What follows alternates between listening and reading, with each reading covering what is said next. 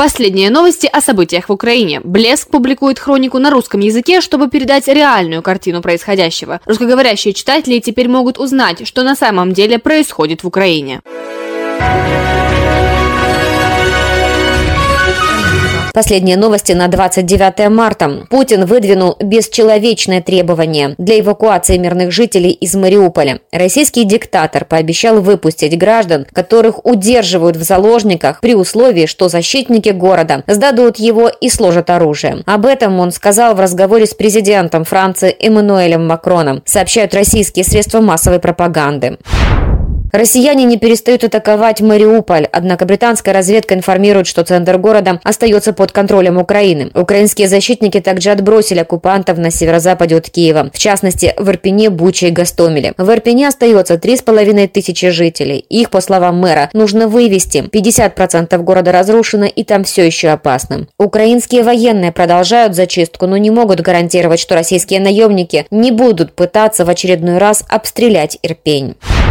В Луганской области акушерка была ранена, когда принимала роды. Обломки стекла пронзили ей спину. Женщина выполняла свой профессиональный долг под вражеским обстрелом и, не колебаясь, с собой закрыла маму и малыша, рассказал глава Луганской областной администрации Сергей Гайдай. Российские военные продолжают обстреливать населенные пункты Луганской области. Загорелось 20 жилых домов и лесхоз. Рубежные и Попасные остаются неприступными крепостями для российских войск. Там продолжаются бои. Украинские защитники защитники сдерживают противника, за сутки отбиты 7 вражеских атак.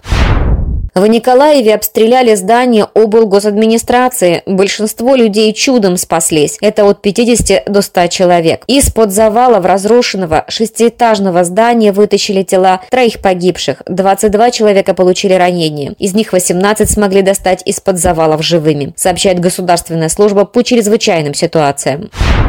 50 общин Украинской Православной Церкви Московского Патриархата после российского вторжения в Украину уже перешли в ПЦУ, еще 100 в процессе, сообщил предстоятель ПЦУ Эпифаний. По его словам, это происходит по всей Украине, в центральной части, на востоке и на юге страны. Ежедневно ПЦУ сообщает о том, что та или иная община уже определилась и провела собрание, приняла решение о переходе. Дмитрий Кулеба призывает мир криминализировать публичное использование символа расистов – Z. Этот знак означает военное преступление России, разбомбленные города, тысячи убитых украинцев. Публичная поддержка этого варварства должна быть запрещена, заявил министр иностранных дел Украины. Гендиректор МАГАТЭ прибыл в Украину. Он проведет переговоры с украинскими чиновниками по безопасности ядерных объектов страны. Государственный институт ядерной, химической и биологической защиты Чехии предоставил Украине защиту от химоружия. Это защитные маски с комбинированными фильтрами, химические костюмы, перчатки, обувь, система обнаружения опасных веществ и средства для их дезактивации.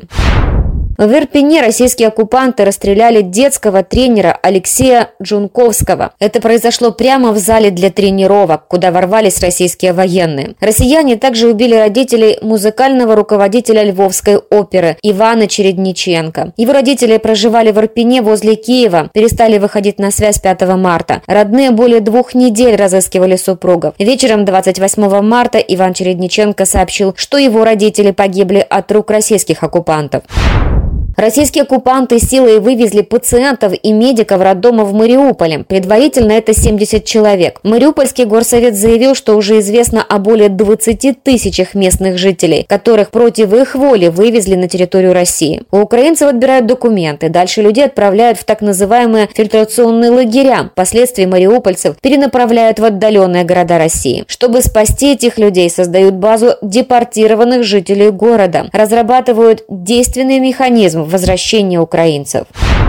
Ущерб Украины от войны достигает триллиона долларов, сообщает премьер Денис Шмыгаль. Кроме того, прямо сейчас остановлено около 35% экономики Украины, что при длительной войне может отразиться уже на годовом падении ВВП. То есть потеря около 65 миллиардов долларов в этом году. Восстановление в последующие годы также будет включать упущенный потенциал, если бы не было войны. Ущерб от разрушения инфраструктуры, школ, детских садов, больниц, дорог, мостов и жилья составляет около 120 миллиардов долларов, а вместе с военной инфраструктурой более 270 миллиардов долларов.